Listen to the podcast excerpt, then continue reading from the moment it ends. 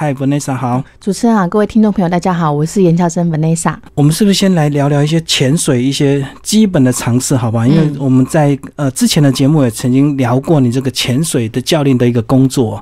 那如果有些听众朋友他对潜水有兴趣，但是他不一定敢要马上入门，所以一开始这个潜水是不是就要开始买很多装备？如果刚接触的话。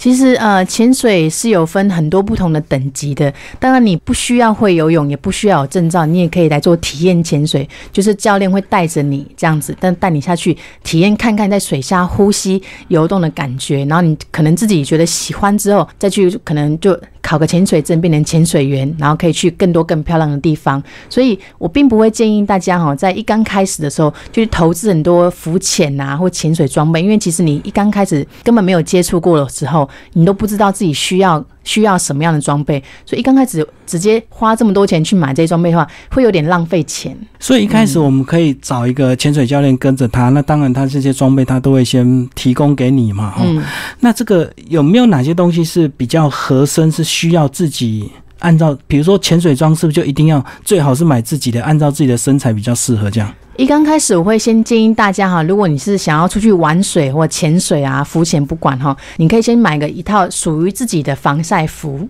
好，防晒服，因为防晒服在很多的场合都可以穿，你冲浪也可以穿啊，划船也可以穿，它的用途非常非常多，所有的水上活动都可以使用，甚至你去登山呐都可以使用，因为它就是它就像是一个很贴身的。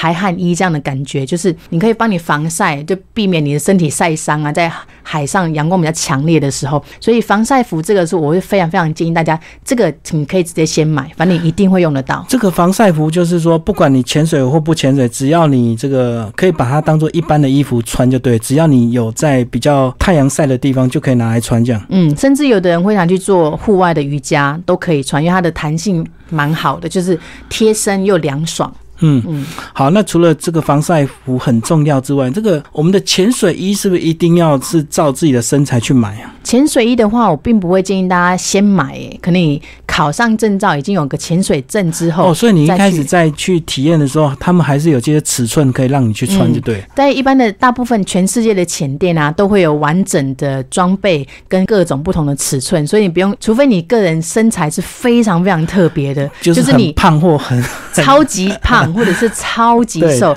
但这个大部分的情况下都还是他们还是会有特别大的大或小尺寸的衣服让你穿，所以其实不需要太太担心。好，那我们这个如果说以这个刚入门，我们先不谈这个装备的话，哈，一般体验课程大概都是怎么去算？是算时薪还是算几堂这样子？哦，体验课程呃，体验潜水的话，它是非常简单的，它就是包含了它会有一个大概呃，整个活动大概是两个小时到两个半小时不等，然后中间包含了就是让你做准备。好，准备换衣服啊，着装啊，然后帮你做课程。课程就包含了就是水下要注意的安全事项。那在水下呼吸要怎么呼吸啊？身体的摆动要怎么？然后身体的平衡在水下这些东西会跟你讲。然后水下可能会产生的一些问题，比如说很多人在讲说潜水的时候耳朵会痛啊。那其实耳朵一定会痛，但是我们有办法去克服它，让它让它在痛的感觉产生之前就已经让它变得比较舒服。所以你不需要带着疼痛的感觉下海。你就在潜水过程中你会比较。舒服、轻松一点点，包含就是装备的介绍，就告诉你说，哎，不同的装备应该怎么使用，所以你对潜水的装备跟潜水水下的东西都会有一些概念。然后接下来就是最重要的部分了，就教练会带着你一起下水，然后在水下跟你讲说，哎，在水下游动啊。帮着你啊，可能拉拉着你，让你在水下比较舒服，保持你的平衡，然后带你去找漂亮的鱼啊、珊瑚啊、小丑鱼啊，像这一些的。所以一个基本的课程大概两三个小时就够了，是不是？呃，整个含潜水的部分，整个就是课程加上潜水的部分，大概是两个小时到两个半小时不等。哦，那个是等一个是初级的体验。嗯。那如果说你有心要考潜水证的话，你就要开始上比较有规律的一个课程，可能就几个月，是不是？大概三天就可以了。三天就可以考。三整天哦。嗯，三整天的，呃，一般如果你已经尝试过体验潜水的话，去考证照的话，通常都蛮快的，因为你已经知道在水潜水最简单的部分就是水下。对，其实是最简单的，在岸上啊做准备啊背装备走路那个其实是比较辛苦的哦，所以只要三个整天就有办法考上潜水证。嗯，那考上潜水证就表示说你可以下去潜水吗？还是怎么样？对，他就是你不需要跟着一个教练，然后就是教练肯定不可能不需要拉着你啊，你可以自己靠着自己。的方式去游动。意思就是说，如果没有潜水证的话，被抓到自己下水，然后没有潜水证抓到是要受罚还是怎么样？呃，就是很危险呐，其实很危险，因为水下，比如说，其实像我们这样子，我在很多地方潜水过，我本身也是个教练，我到我不熟悉的潜点，我还是会请一个当地的导潜。为什么？因为他比较熟悉那个地方，当地的海域就当地对，然后他可能比较知道哪边有漂亮 东西看呐。如果我自己去，我可能面对的茫茫大海，我我要自己去认路啊，可能还还认不出来，万一迷路了，在海上也是很危险的。所以即使你是有证照，我都还是会建议大家到了当地就会请一个当地的导潜，那当他带着你。然后这样子你才可以玩得更尽兴哦，所以那个潜水证其实就有点像我们的汽车驾照一样，就是你有资格这个可以开汽车，嗯，但是很多安全还是要自己去考量，对，不是说你可以有这个证照你就从此就自己爱怎么样就怎么样，不行。好，那个是一般的潜水证照，那如果要考到这个潜水教练呢，他又要经过多长的训练？哇，大概至少要半年的时间，那半年是最快的半年时间，是你每天都下水，嗯，就是你一百八十天，你每天就是在潜店里面上。课潜水，上课潜水，这样连续一百八十天，这样子的话就是最快最快的方式。那潜水教练他要考什么？一样是印象中那种学科、术科吗？对，潜水教练要懂的就上知天文，下知地理的感觉。就是比如说，因为我们是在海上嘛，所以我们必须要很了解自然、自然的潮汐哦、天气，然后海流、海流啊，然后暗礁啊、水浪、海浪这些天气都，我们都要非常的了解。它有哪些科目要考？它有包括呃潜水装备，然后潜水的生理学，就是比如说你的身你的身体可能会因为潜水，因为水压嘛，所以在水下的时候，你可能水压会对你身体产生什么样的状况？那你要怎么样的克服？然后甚至是比如说你潜水的时候有什么不舒服的感觉，那相对应的解决的方式是什么？好，但是我们不是医生嘛，可是我们可以简单告诉你说，你可以做什么样的对紧急处理，然后包含了急救啊，然后还有地形的认识。哦，就是在各个海域，各全世界这么多不同的海域，它的地形，然后会有什么危险性，哦，安全性，然后包含你还有还要算，会学会像国中会上那种物理学，是对，因为我们就可能要计算出像你这样子的潜水的深度跟时间，会有什么样的水下的压力呀，嗯嗯，然后跟体积容积的变化，这些我们都要知道。然后他要考几天？他到潜水教练吗？嗯，潜水教练实际的考试是三天，但上课要大概上一个月。就是考前还要再上课一个上了一个月，然后才可以去考试。那三天是全部都是术科，还是要下海去考？它都有，就包含你的学科啊，就是什么，除了除了刚刚提到那些东西，要通过一个学科的测验，然后你还要去。考呃水下在游泳池里面做教学示范教学，然后可能会看看你的应变能力啊，然后还有在海里面真的在海里面，然后做示范教学，然后可能带着学生这样子游动，然后看看他们你是不是有办法照顾好这些学生。所以在台湾也是可以考，台湾也可以，它的证照是全世界通用的，所以你在哪个国家考都可以用。那这样子要不要考英文呢？因为毕竟潜水还是欧美比较盛行嘛，对不对？啊，因为全世界人都潜水嘛，所以它有全世界不同的语言都有，就不用担心。但在台湾的话，一定是用中文上课啊。哦，我懂，我懂，所以也没有说一定要经过国际的这个语言这这方面就对了。不需要，因为潜水主要都是用用用手势做沟通，所以你不需要懂英文也没有关系。哦，所以台湾考的也是国际承认的一个证照，对不对？好，那聊完这个整个呃这个潜水的一个从这个初级体验。一直到潜水证到潜水教练聊完之后，当然最重要就是我们的一个装备嘛，哈。那我知道潜水跟浮潜又不一样哦。那我们先从浮潜开始谈好了。如果是浮潜的话，它需要什么装备？浮潜你当然需要一个面镜，好一个呼吸管，还有一个蛙鞋，好，这是你必备的三个东西，我们叫浮潜三宝，是就是你一定需要的东西。那另外你可以额外加，比如说你想要有防晒服，那就是额外另外加的。但在台湾这边的话，我也希望大家都可以穿着救生衣去。这样子让自己在比较轻松浮潜的时候，就是万一有状况的时候，你至少有一个身上有个随身保命的一个东西。对对，然后身上还是要穿一下，像你讲的防水衣或或潜水衣比较好，对不对？因为我知道是不是浮潜也是有可能会遇到水母这些东西，对不对？浮潜是最容易遇到水母的，潜水反而不会。为什么？因为水母其实水母是停在水表面，比较靠表面的，零到五米左右，就比较比较靠比较上面的。那潜水通常会潜超过五米，所以潜水的人其实不太不太会遇到水母的问题，但浮潜是很容易会遇到水母的问题。所以身上还是要穿，对不对？对，所以不要只有有一个泳裤就下去。对，建议大家还是穿上那个防晒衣。一方面是除了保护自己不被水母叮蛰之外，也是防晒，因为在海上的太阳真的是非常非常的严，很很烈。就你可能身上在水当待个五分钟，你就觉得身体有有一些很很热灼伤的感觉。所以你这防晒衣是连连身的，是不是？它可以，你可以穿呃，我会建议大家穿长袖长裤，但它有。连身的也有半身的，那其实就看大家的选择。然后手套一定要吗？手套不需要，因为浮潜有时候不是抓一抓、碰一碰。对，所以其实到处乱摸。其实，在很多国际级的海岛海岛潜点的，他们就是禁止大家戴手套了，因为就是不希望你去摸它。嗯，对。而且，其实，在如果你真的在浮潜跟潜水的时候，你会发现说，你根本不需要去抓着某个东西，因为你就是一直慢慢的、慢慢的游动。对你硬去抓那东西，其实不止你会受伤，那海里的生物珊瑚礁也会受伤的。我懂，就是如果你戴手套，你就比较敢乱摸；那如果你没戴，你你手就乖乖的。哈哈，所以这个是浮潜的一个装备。那浮潜的话，它如果一般的体验课程也是大概两三个钟头。浮潜的话，呃，一般浮潜不会待这么久，因为浮潜比较耗体力。好，那大家可能印象中不一样，觉得潜水好像比较难。感觉是这样。其实浮潜反而比较耗体力的，因为你在浮潜的时候啊，除非你是风平浪静。海面静如镜子这样子，很平稳。不然一般的情况下，水面都会多多少少有一点浪啊、流啊、水水波这样子。所以你可能适度的要稍微用力踢一下，用力踢一下。所以在海面上的浮潜反而比海面里面的这个潜水累，就对。嗯，而且比较晒啊。嗯嗯嗯，就是有这个海面这个波浪的波动就对了。对，所以你可能有时候会逆流。所以你要一直觉得要很辛苦、很辛苦的踢这样子。好，这个是浮潜的装备。那再就聊到我们的潜水的装备，好不好？潜水我们常常看到电影，就是说一定要背一个这个气瓶，对，是空气。哦，它里面是空气，对，就是我们现在所呼吸一样的空气。然后它是压缩的吗？还是它？它是压缩的干燥空气。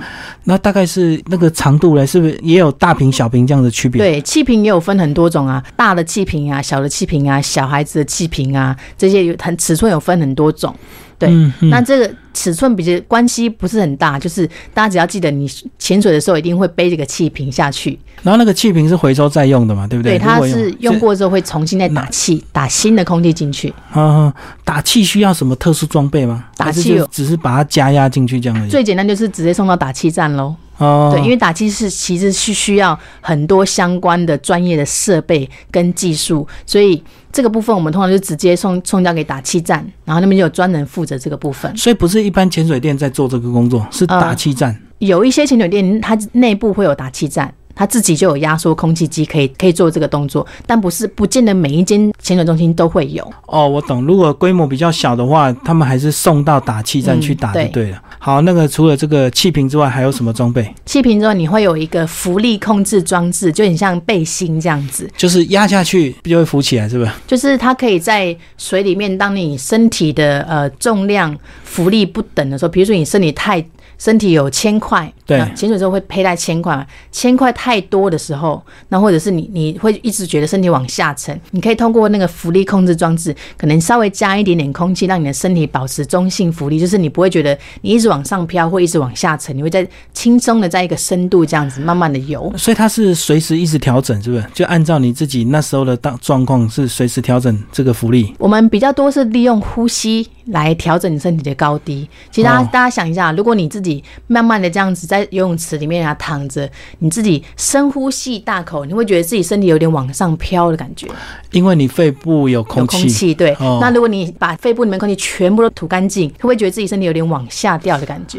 哦，所以那个浮力一它就是把它调整刚好就好了，它不需要一直调整就对。对，不需要，最好像我们自己潜水的时候，我们也不太需要使用到它，因为你自己可以轻微的，就是比如说，哎，我想要稍微往上一点点，你就自己赶快深吸一大口气，你就会慢慢的上去。因为一直一直过度仰赖你的浮力控制装置的话，可能就是你不知道你这次加了空气加了多少，可能你哎上去了没有错，可是你就一直往上喽。那然后或者是你把气排掉，你可是又一直往下了，所以反而是利用自己呼吸调整是最好的方式，也比较轻松。然后再来呢，就是有跟浮潜一样的这个蛙鞋啊、蛙镜。那这个它跟浮潜使用的道具是一样的吗？还是说潜水的蛙鞋跟蛙镜它又不一样？一般如果是潜水用的面镜啊，在浮潜也可以用，但是浮潜的面镜其实是比较简单的，所以如果你只单纯只买它只有这就就是写浮潜用的面镜的话，潜水就不见得可以使用哦。因为它哦主要就是它的那个密封性，因为水下会水压嘛。如果它的浮潜的面镜是在水面上，所以它可能在水压这个部分啊，防止漏水啊，这个部分会做的没有那么好，所以会建议大家，如果你想要买自己的面镜的话，就直接去买潜水的面镜，因为你这都可以用，因为比较贵的东西浮潜一定可以用，那浮潜比较便宜的面罩，它潜水就不能用。对，而且耐用度会少一点哦点。哦哦，对，好，那身上要穿什么？就是潜水衣，还是应该叫保暖衣？是不是？呃，如果是潜水的话，就会除了刚刚讲浮潜的防晒衣之外，会建议大家穿防寒衣。防寒衣，衣就是在。水下哈，帮助你保持体温。哦，因为在水下体温流失的速度会比岸上快，就是比如说水下有三十度，跟岸上在我们一般这样家里面有三十度，感觉差非常多的，嗯。你会很快的体温会流失在水下，所以要穿着防寒衣，帮你把身体的体温保持住。因为水面下的水温比较低，所以身体就会一直燃烧热量抵抗，就容易失温，就对，了。你就如果不穿很少潜水的啦，或者水温稍微低一点的，你可能没有穿防寒衣下去，你很容易身体就失温了，或者是在水下，哎、才十分钟开始一直发抖，一直发抖特别是那种瘦瘦小小的女生啊，就身上没有体脂肪，就是哎、很容易就一下去就教练我好冷这样子，哦，所以胖的还是有差，胖的就比较 对动个固的对，脂肪层比较厚一点点。哼，好，那一般潜水大概都潜到多深？一般啊，如果是第一次潜水没有证照这样体验潜水的话，最深可以下到水下十二米，十二米，就大概四层楼高，哎、那差不多哦。蛮深的。然后它最大深度啦，那大概到什么深度？那时候上来不是还要慢慢调节那个压力，不然会得什么潜水？减压病吗？嗯，哦是那个是比较，比如说你是很进阶的或很知很有经验的潜水员，跟你下的深度会比较高一点点，然后你可能潜水的时间也长一点点。那那个时候你在上升的过程中，你就要做不同不同程度的减压，可能就不可以就直接从水下可能十八米、二十米直接往到水面上冲，你可能要做一些有点阶梯式的方式，慢慢让身体把那个氮气排除掉，慢慢的回到水面上。所以那个是就是到一个高度之后就休息，然后等个五分钟十分钟，再这样慢慢上去，还是说身体或装备要做一些什么处置？哦，身体跟装备不用特别做任何的处理，就是跟着就是自己，就比如说我们潜水都有电脑表嘛，告诉你现在的深深度。度，嗯，对，就是可能跟着慢慢的，可能本来在二十米的话，慢慢的可能游到十八米啊、十六米啊、十四米，这样慢慢的一层一层的上去，就不要突然这样子一下从底跑到水面上去，哦，这个是不是就好像那个很多深海鱼被钓上来之后，就会整个鱼整个爆爆掉爆掉这样子就？对，像。对，这是一样的原理，就是如果你快速上升的话，你的肺也会爆掉的。嗯那所以其实你就是慢慢的上去就好了。而且潜水本来就是一个很缓慢的运动，就是不需要赶时间。像我们自己都讲说，潜水它就是它就好像你在水里面睡觉的感觉一样，就这么的轻松，你就几乎是不用动的。那现在潜水还有人带什么鱼枪吗？应该不太能够这样做了，对不对？哦？这个是法令有禁止的，嗯就是当你特别是国外，国外是严禁穿着水肺装备、潜水的装备下去带着鱼枪，这是如果被发现是会罚巨款的。嗯嗯嗯，那台湾也一样可以不行嘛，对不对？台湾当然就是并没有明文规定，没有这个法律规定。哦，只能用道德约束只能。用道德劝说这样子 嗯，对。但其实这是这是很不好的，因为呃，这是有点破坏海洋生态嘛。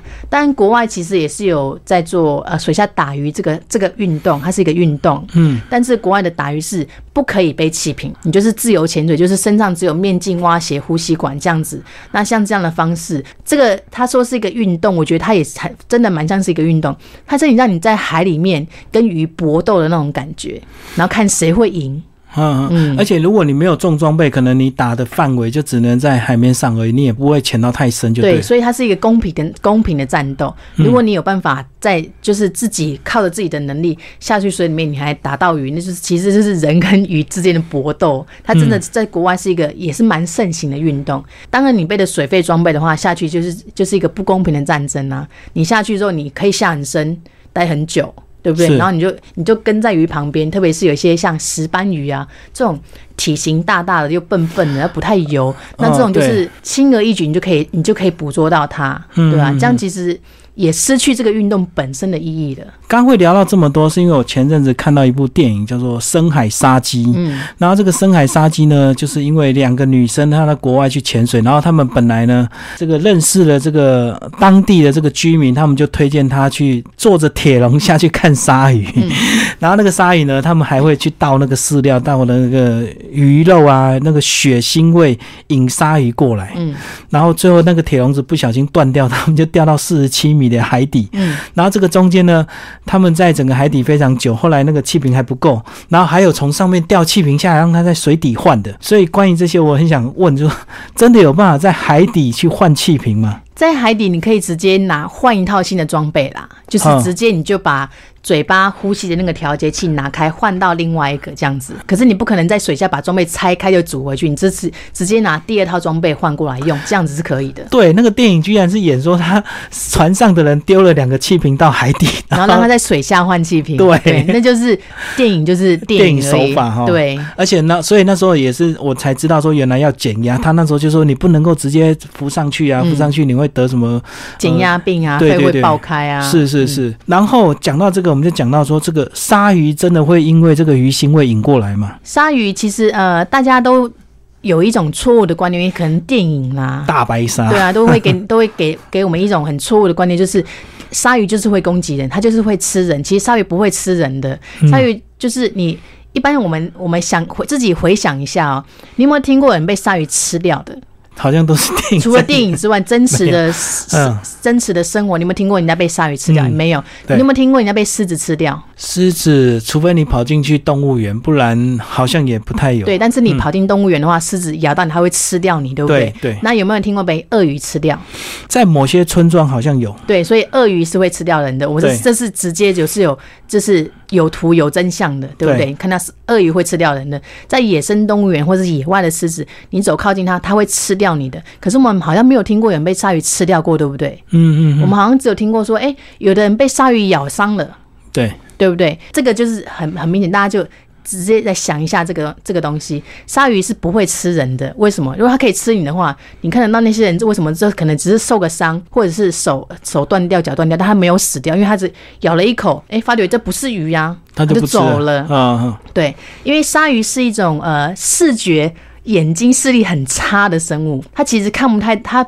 分不太清楚你是人还是鱼鱼。那我们想一下，我们只听我们常常听到说，有的冲浪的人被鲨鱼攻击，嗯有没有听过潜水的人被鲨鱼攻击？没有。没有，对，因为他在海里面的时候，他他可以清楚的分辨这个不是鱼，嗯，他就他不会攻击潜水员。但是冲浪的人不太一样，为什么？因为他们比如说你是鲨鱼从从水下往上往上看，看，嗯，就是一个冲浪板，跟两只手跟两只脚，看起来像不像海狮？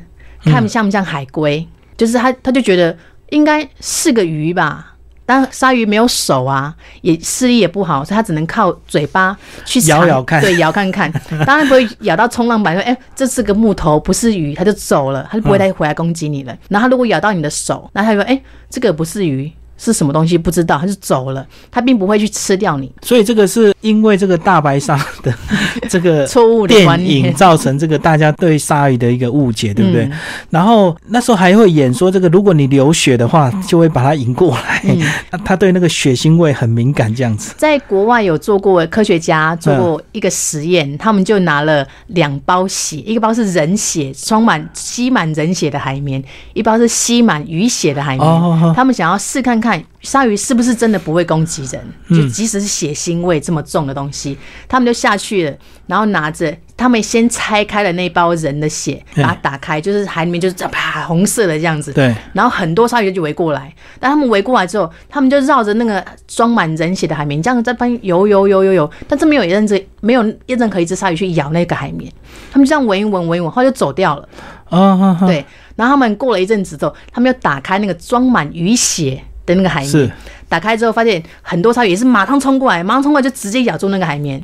哦，所以他们还是会分辨血的不同。对他们鲨鱼是很聪明的，虽然它视力不好，可它知道说这个东西不是我要吃的，人并不是在鲨鱼的菜单里面的，他们不会说，哎、我要去吃人，不是。所以鲨鱼还是会分辨的，没有笨到说看到这个血它就过来咬这样子。对，所以如果你在海里面呢、真的不小心受伤了，有流血，的确鲨鱼会靠近你。像我有时候，比如说手有一些小小割伤啊，下水的时候，的确鲨鱼那时候比较靠近，但是它就走了。嗯，他突然近一点，发现说：“哎呦，这是什么东西？不是鱼又不好吃。”走了，他就走了，他不会靠，他不会过来咬你的。哦所以这个是真实的经验。那从这个鲨鱼就聊到说这个鱼刺啊，那你过去也有在这个风传媒写了一些文章来澄清，吃鱼刺其实一点都不健康，嗯对而且吃鱼刺对人体有很大的伤害。为什么？因为呃，我们讲海洋生态链嘛，那鲨鱼是海洋生态链的底层的鱼，底层的鱼会有什么？特别像海水污染这么严重，嗯就会有污染的海水啊、重金属全部都往海里沉。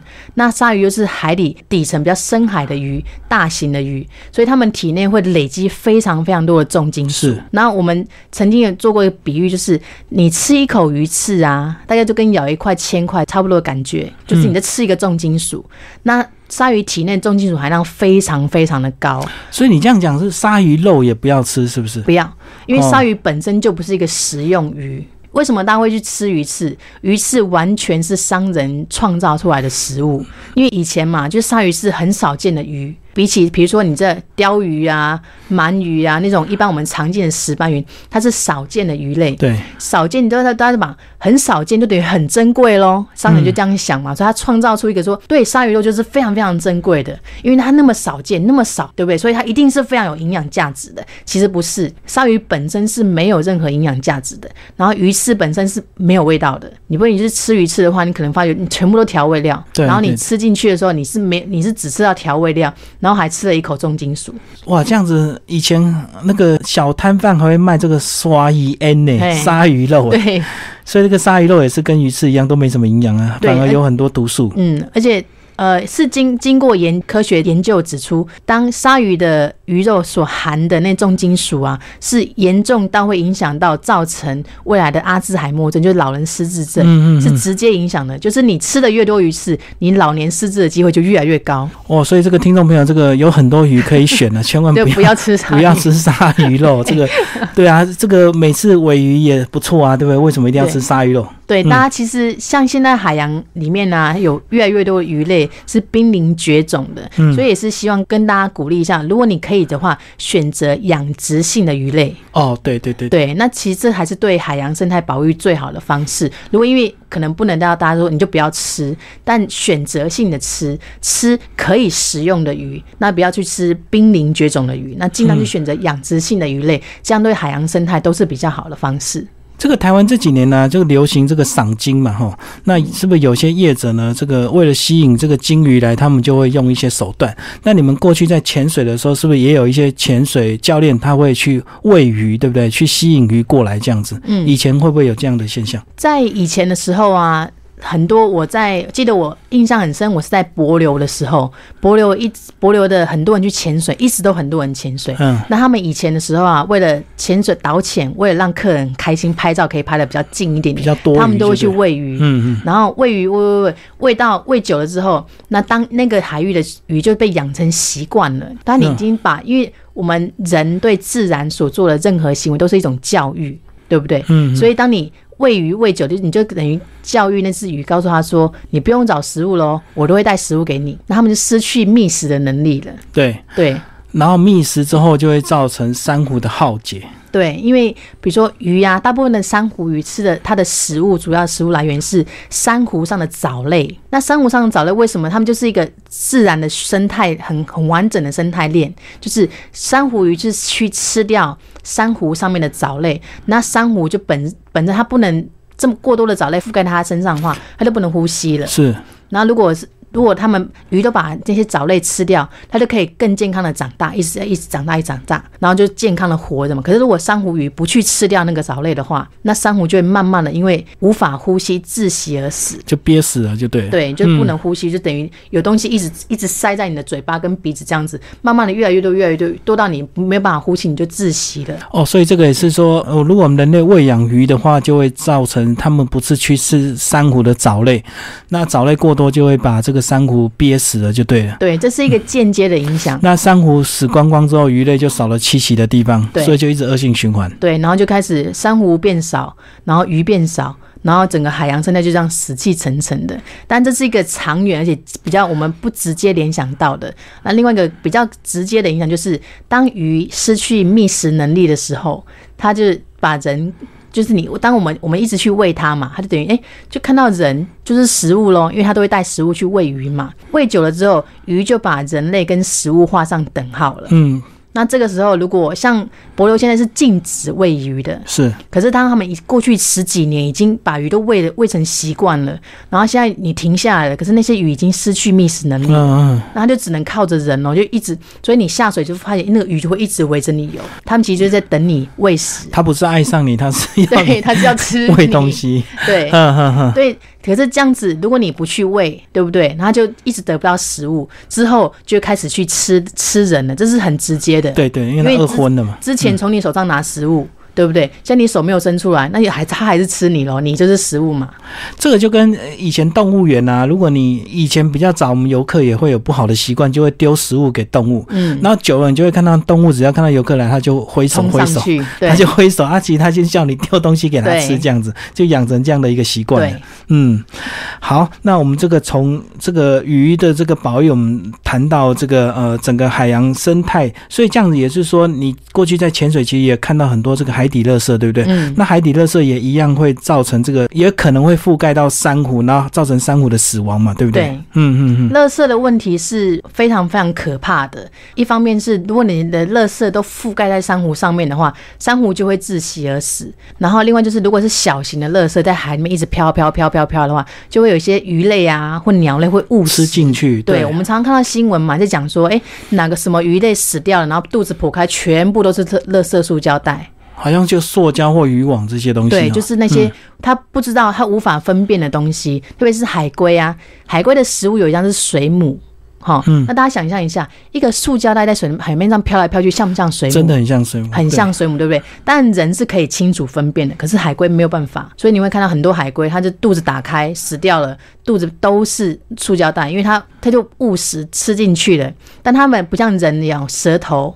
好，会有味觉，它是它必须要整个吞进去之后，才发现说这个不是食物。可是来不及了。对，那些那些塑胶袋都把它的胃整个装满，它又没有办法进食，它又没有办法消化，所以最后就是饿死了。所以这个前阵子是不是就有张照片说那个海龟的鼻孔居然有这个吸管？对，这个也是。那这个吸管为什么会 怎么会跑到海里去呢？比如说，呃，简单我们想象一下，如果很多垃圾卡在珊瑚上面，嗯，那海龟会去吃珊瑚上的藻类啊，对。那它就是不是就会可能不小心被吸管插进去了，嗯但他们没有手可以把它拔出来，它是。它只会它去下一次再去吃珊瑚的时候，又把吸管再插得更里面。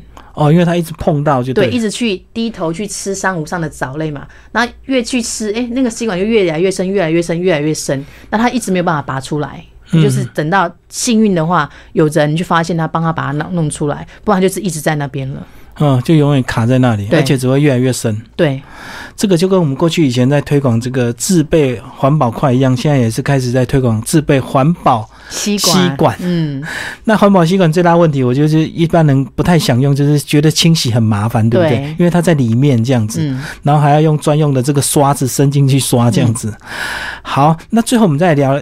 既然谈到这个吸管跟海龟哦，我们来最后聊聊你过去还有曾经潜水工作，你也有帮过这个海龟保育耶，是不是跟我们讲讲这段经验？他是我在马来西亚工作的时候，他是一个他那个度假村本身就一直在做海龟保育，然后那时候我到那边的时候，我就我就我就顺其自然，我就我就加入在他们里面，然后那个时候就是我们会去海滩上面那个岛整个岛的周围的海滩，然后会去寻找，每天都去吃完饭就上海边散步，然后去寻找看有没有母海龟上来生蛋。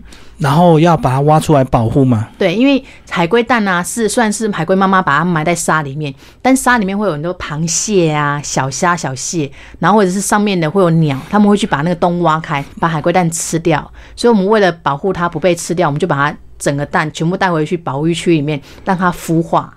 然后孵化完成之后，我们才会把它放放回到海里面去。就是等它变成小海龟之后，再把它放到。对。但是，就算你想尽办法把它孵化到这个小海龟放到呃海底去，其实它们还是有很多坎坷的路要走，对不对？因为它太容易被吃掉了。嗯，因为小海龟生下来的时候真的非常小。好像就是一颗鸡蛋这么大而已。然后他们其实，我们虽然我们是保护它在出生，能够让它顺利出生，可是它在出生之后，它能够存活率大概是千分之一。嗯，对，即使我们已经做了这么多，它的存活率都还是非常低。所以这个也是很很奇妙的这个生物的构造，就是所以为什么每次母海龟都要下这么多蛋？对，就是用几率跟它赌啊。对，海洋海洋大部分时候我们常常讨论，哎，这个。一只鱼一生就是几百万颗蛋，嗯，对，因为他们其实都是，这就是人海战术了，鱼海战术这样子。那他们当地人会不会挖海龟蛋来吃？我知道有些国家他们还适度的开放可以挖来吃，哎，马来西亚本身到现在都还是有吃海龟蛋的习惯，他们是直接敲开吸，对不对？对，就好像像饮料这样喝。就是在鱼市场里面呢，其实他们现在是明文法律是规定禁止的，但是一定会有一些黑市嘛。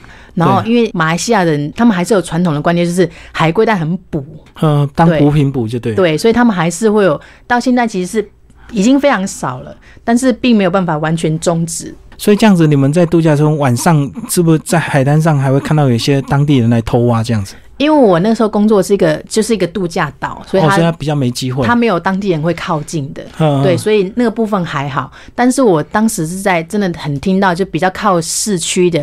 的小岛啊，就是没有度假村，就是居民在住的。他们的确是有在提供海龟蛋给鱼市场那边做贩售。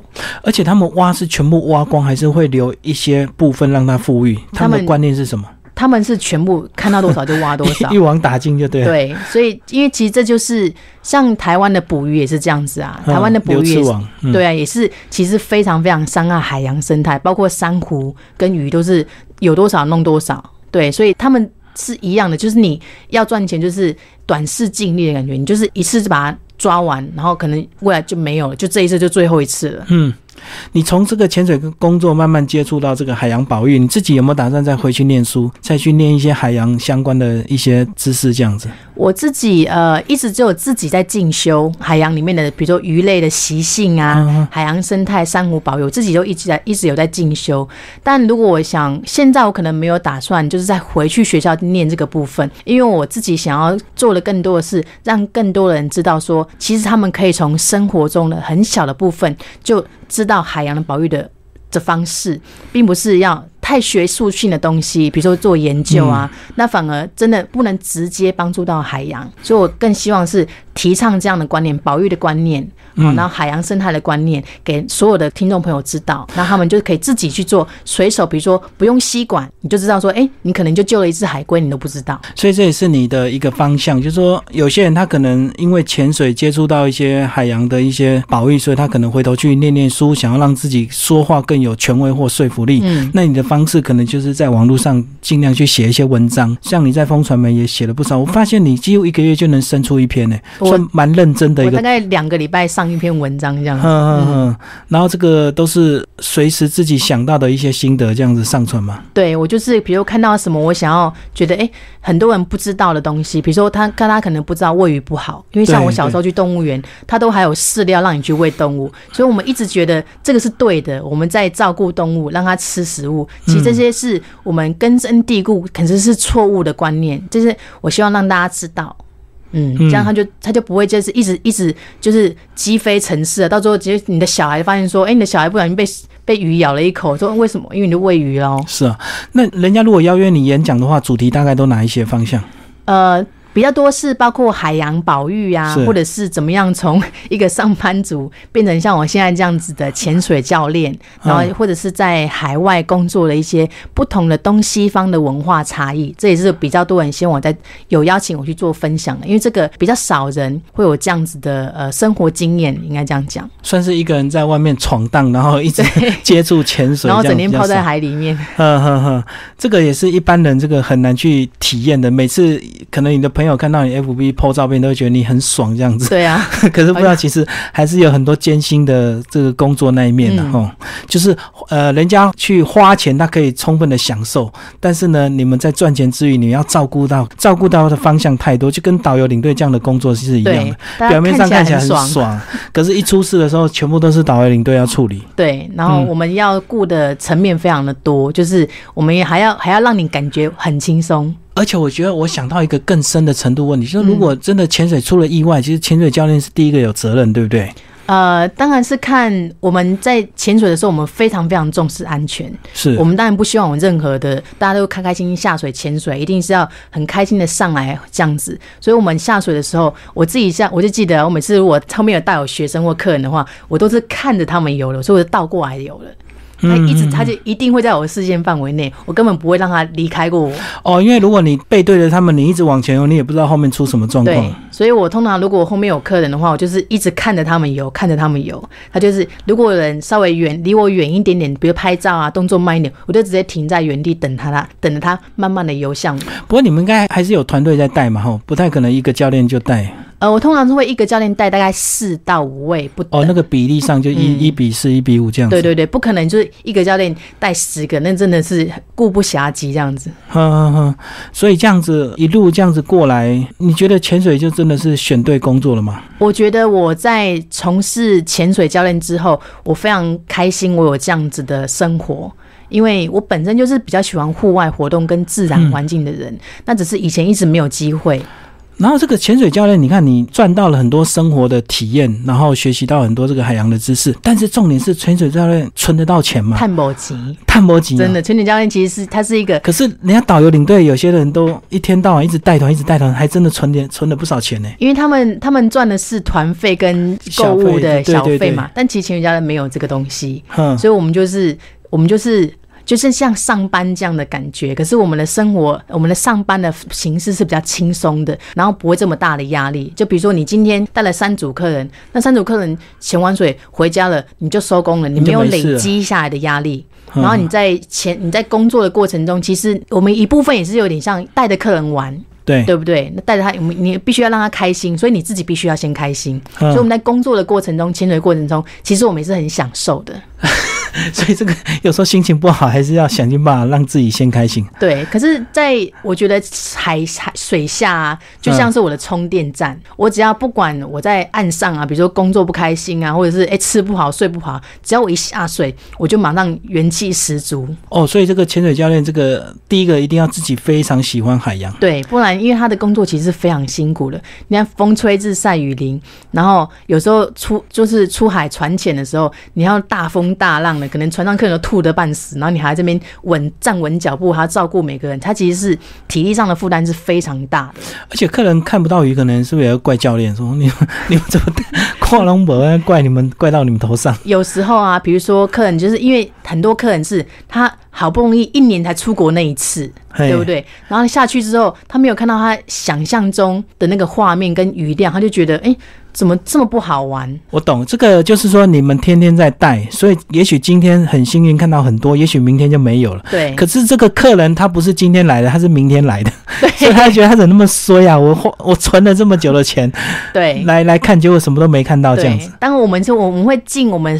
所有的能力会让你玩的很开心。如果这个地方没有鱼，我们赶快带你到另外一个地方看看。因为平常我们确定那个地方会，你你会觉得看到也会比较可能小群啊，或者是看到小丑鱼啊，你会比较开心的。我们会想尽办法带你去你会开心的地方。我觉得这也是游客自己的心态了，就是说，就算你看不到这个，其实你还会看到别的。对，所以重点是你要怎么保持愉快的心情最重要。对，因为是自然嘛，自然就是你就是偶遇才是最。惊喜的，而且也可能刚好遇到台风啊，那刚好你只能待在度假村，什么都不能去啊。对，这是无法无法控制的因素。呵呵呵，所以这样子，呃，从潜水这样待这么久，应该也会感受到，其实我们呃游客自己还是会有一些进步，对不对？从过去一开始到现在的话，嗯，其实我们慢慢我在国外工作带客带客人潜水这段时间呢，你可以的确是可以慢慢的感受到客人的那个素素质越来是有进步的。对，当然当然不是从种哎说完完全完美的，可是他们他们在你呃，比如说你跟他们讲解为什么原因啊，他们大部分的客人都可以理解的，不会就是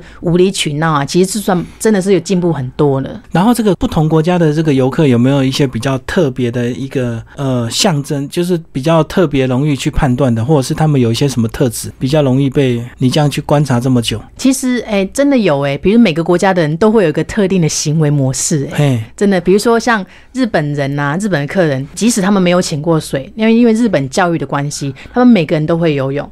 哦，然后日本的就是非常非常呃，就是很尊重每一个专业的，所以他你在跟他们讲话的时候，他们都会这样子毕恭毕敬的说谢谢你啊，然后麻烦你了，不好意思啊，然后希望你希望希望你可以多多帮助我们，他们会他们会非常非常客气的，在水下他们也很乖哦，就是你刚讲说待会这个手不能够滑，他真的手就乖乖的放身上，一动都不动。哦，他们的已经养成说非常听从这个指示，就是你你说什么可以，他们才会讲。对。然后就是带着日本客人是非常轻松的，你都不用担心他们会做出就是让你诶意想不到，就是突然乱跑啊，不会，他们就一直跟着你，然后你讲什么，他们就只是做这个东西。你说不行做，他们真的不会去碰。那这样比较难搞的是哪一国？比较难搞的就是中国的客人，就是是比较比较难以掌控的。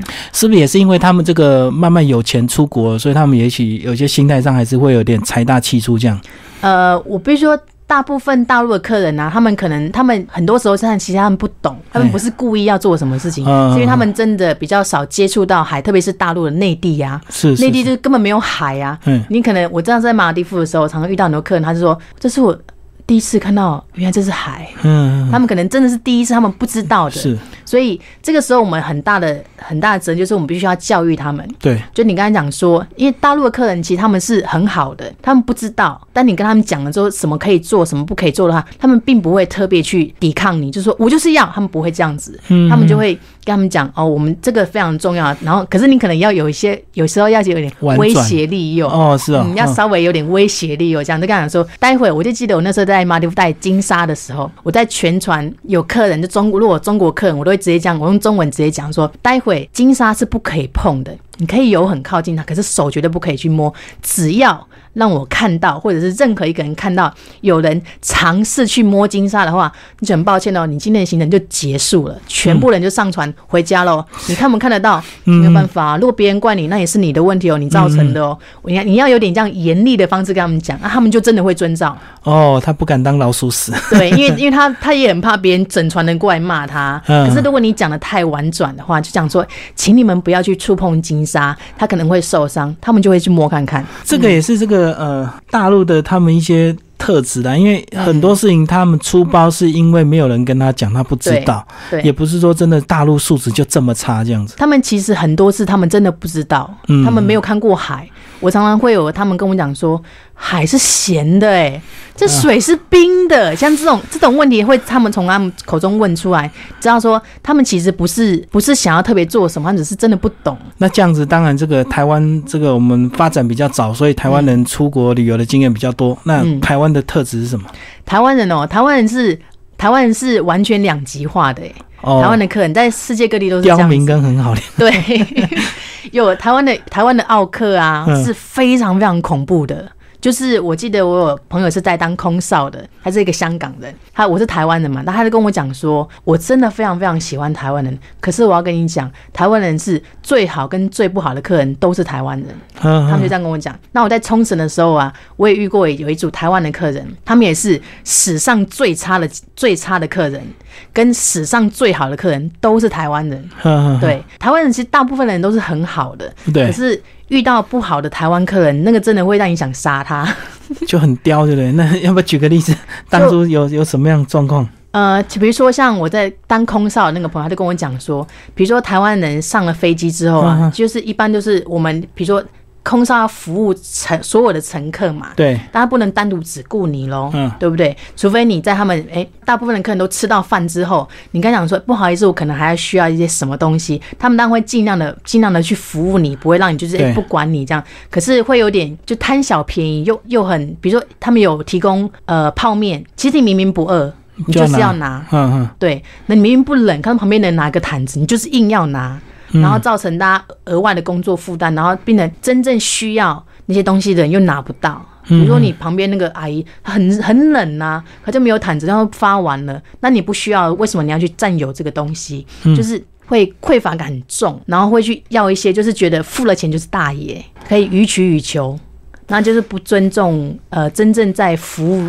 这个就是像这个付经济舱的价钱，想要头等舱的服务，就对，就是 真的是这样子哎。对，那如果你愿意，你真的想要有得到这样的服务，你就可以多付一点钱啊。比如说，就这样廉价航空好了，很多人就讲说廉价航空很差啊，座位那么窄，又没有东西吃。可是重点就是你付了多少钱。对啊，没错，对嘛，嗯嗯。那如果你真的想要有的吃，有电影看，那你就可能会选择一个一般的航空公司啊，它就是哎座位好，座位大大的、宽宽的，椅背还可以放平平的，然后电影又看不完，那你就可以，如果你想要什么样的服务，就是要付出什么样的价值。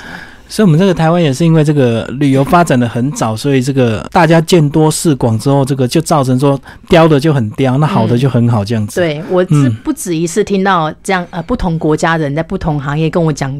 同样的话，就是最好跟最不好的客人都是台湾人。我们太聪明了，就会 去钻一些小小的那种哈。嗯，今天非常感谢严孝珍 Vanessa 呃上节目来为为我们介绍她的这个潜水人生以及很多这个海洋保育的一个知识哦。那听众朋友如果呃对他有兴趣，也可以在我们这集预告去关注他的一个粉丝页，叫 Vanessa 潜进世界。那我们今天节目时间就到这边，谢谢。好，谢谢主持人，谢谢各位听众朋友。